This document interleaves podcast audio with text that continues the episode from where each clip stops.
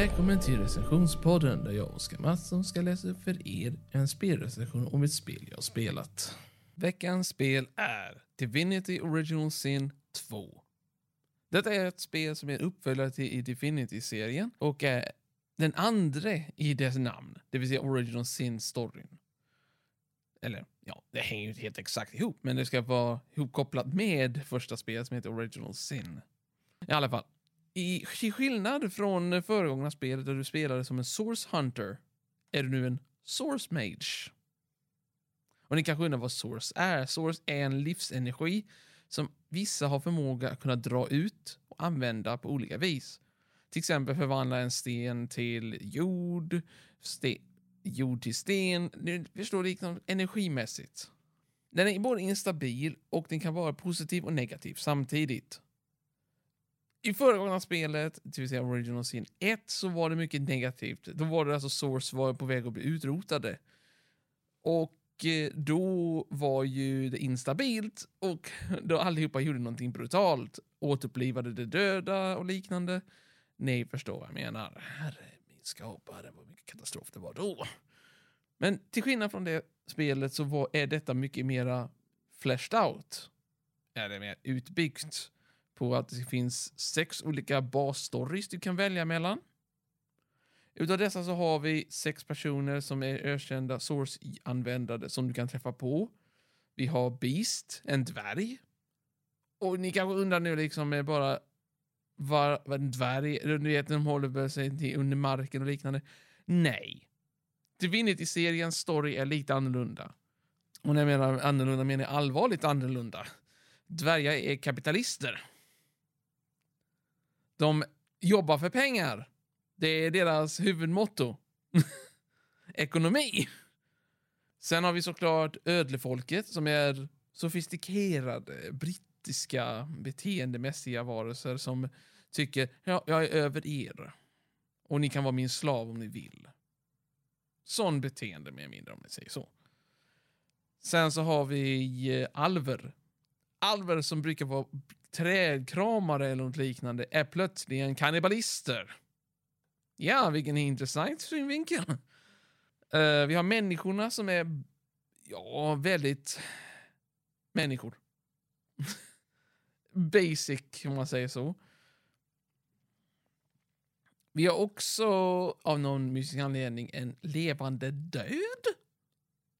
Som kallas för the ancient ones, eller the divine ones. Dessa har förmågor att kunna leva länge eftersom att, hej, du har inte mycket kött på dig så du dör inte av det.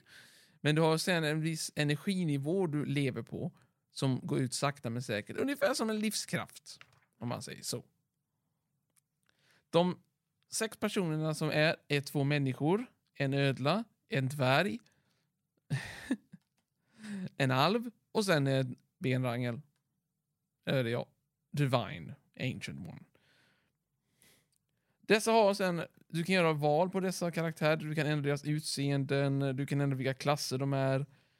Mer eller mindre, det är bara din fantasi som kan ändra sig och göra så att du får dem på olika vis. Vi kan ta ett exempel, en av dem vid namn, som jag nämnde, Beast innan, som var en dvärg. Beast är en sjöman, en pirat, en för detta noble, eller äh, adelsman, som var ämnad att kunna ta toppla sin, slå ner sin kusin, drottningen av dvärgarna, från att göra en katastrofal plott. Tyvärr så åkte han fast, han skickades ut på en ö, han lyckades komma bort från ön, han tog sig och seglade runt världen.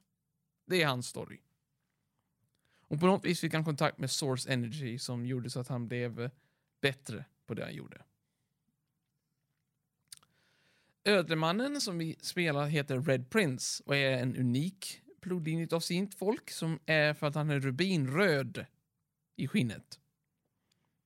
Tyvärr så leder det till också att han har mer känslighet mot att bli en source mage och det är det han blir. Dock så är det också att source mage kan få kontakt med demoner vilket han gjorde av någon dum anledning och ledde till att folket fick reda på detta och han blev utkastad. Utav några av hans adelsfolk i hans civilisation. Alven är för detta slav till en ödlefolk och har lyckats bryta sig loss från en eh, tankekraftsförmåga. Tror hon? Eller har hon? Hmm, nu undrar jag. Men i alla fall, storyn är väldigt intressant med henne. Hon heter Sebel och är en för detta mördare. Nästa är en av människorna vid namn... eh, Ja, vad hette han nu igen nu jag tänker på det? Nej, vi hoppar över till nästa i alla fall, utifall att jag inte kom, glömmer bort mig. Nästa är eh, en tjej. En människoperson, tjej mer eller mindre, vid namn... eh, Ja, och nu glömmer jag bort henne också. Fy. ja, jag ber tusen gånger om ursäkt för att jag glömmer bort dessa två karaktärer. De är människor och de är väldigt... Eh, inte lika bra som man tror. I alla fall, dessa två karaktärerna är mycket lika varandra. Den ena har en för detta mercenary, för, tjänar den heliga armén. Det var han i alla fall som man nämner nu i alla fall. Och han är The Lone Wolf. Det är hans titel för han jobbade själv mestadels. Han hade innan ett kompani, allihopa dog och eh, militären sa nej, du är inte längre med för du har inget kompani. Så han blev en mercenary med namn The Lone Wolf. Ja, det låter ungefär som det vore ha varit egentligen eh, The Witcher, men det är inte Witcher, så tack och lov för det. Han heter inte ens Geralt. Så det är ingen fara där. Ingen referens. Uh, tjejen däremot har en demon i huvudet. Eller ja, hon, är, hon har ingen demon i sig, hon har en själ av en demon in i huvudet som försöker ta kontroll över henne. Men hon är egentligen kopplad till alla andevärldsfolket som tillåter henne att kunna vara en medlare mellan de döda och de levande.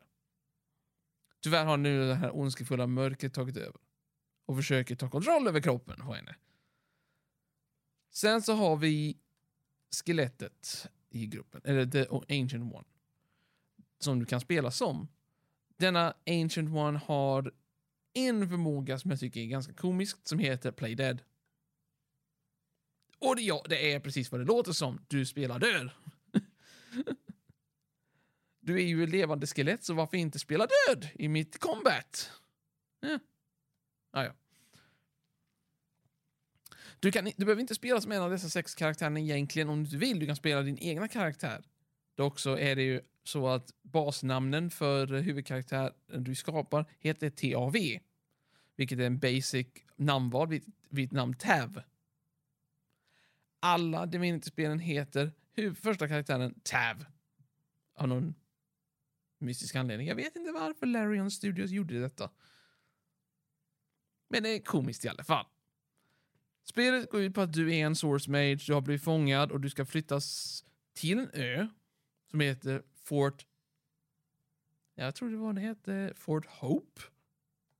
Eller var det Fort... Funny. Något, något roligt namn i alla fall är det i alla fall. Jag vet inte riktigt, jag kommer inte ihåg exakt. Sorry. Spelstilen bygger på Dungeons and Dragons, ungefär. Så att din klass kan ha olika specialskills och liknande. Som till exempel eh, ja, geomancy, hydromancy, ja, olika vind, vatten, eld och liknande sådana element. Du kan till och med vara en warrior, du kan vara, du kan vara en blandning. Detta spel tillåter det faktiskt vara en blandning utav allihopa. Du kan vara en witch, mage, du vet, simpelt. Eller du kan vara en witch warrior och använda häxkonst för att hela dig i strid när du slår fiender. Hmm. Ja, det är intressant faktiskt. Detta spelet också innehåller en Game Master, också baserad på Dungeons and Dragons. The Game Master tillåter en att göra precis som en dd setup det vill säga att en bestämmer storyn och skapar världen och händelserna och du måste uppleva dem. Eller kan uppleva dem, medan han spelar som ledaren för hela, hela historien. Detta spel har genom tiderna gått uppåt i värde och sänks också i vissa situationer. Larian Studios har också skapat en annan spel. Jag tänker inte gå över den än eftersom att det blir en hemlighet till nästa gång kanske. Men personligen tycker jag att detta betyg för detta spelet ska gå neråt lite jämfört med ordinarie, ordinarie betyget för mig. Så 8,5 av 10 enligt mig från 9. Enligt vad jag har skrivit.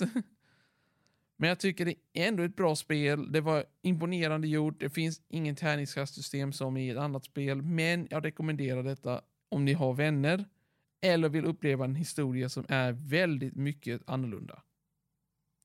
Och eh, bara er emellan mig så tycker jag faktiskt att speltillverkarna är en av de bästa eftersom att de har gjort underbara grejer på kort tid.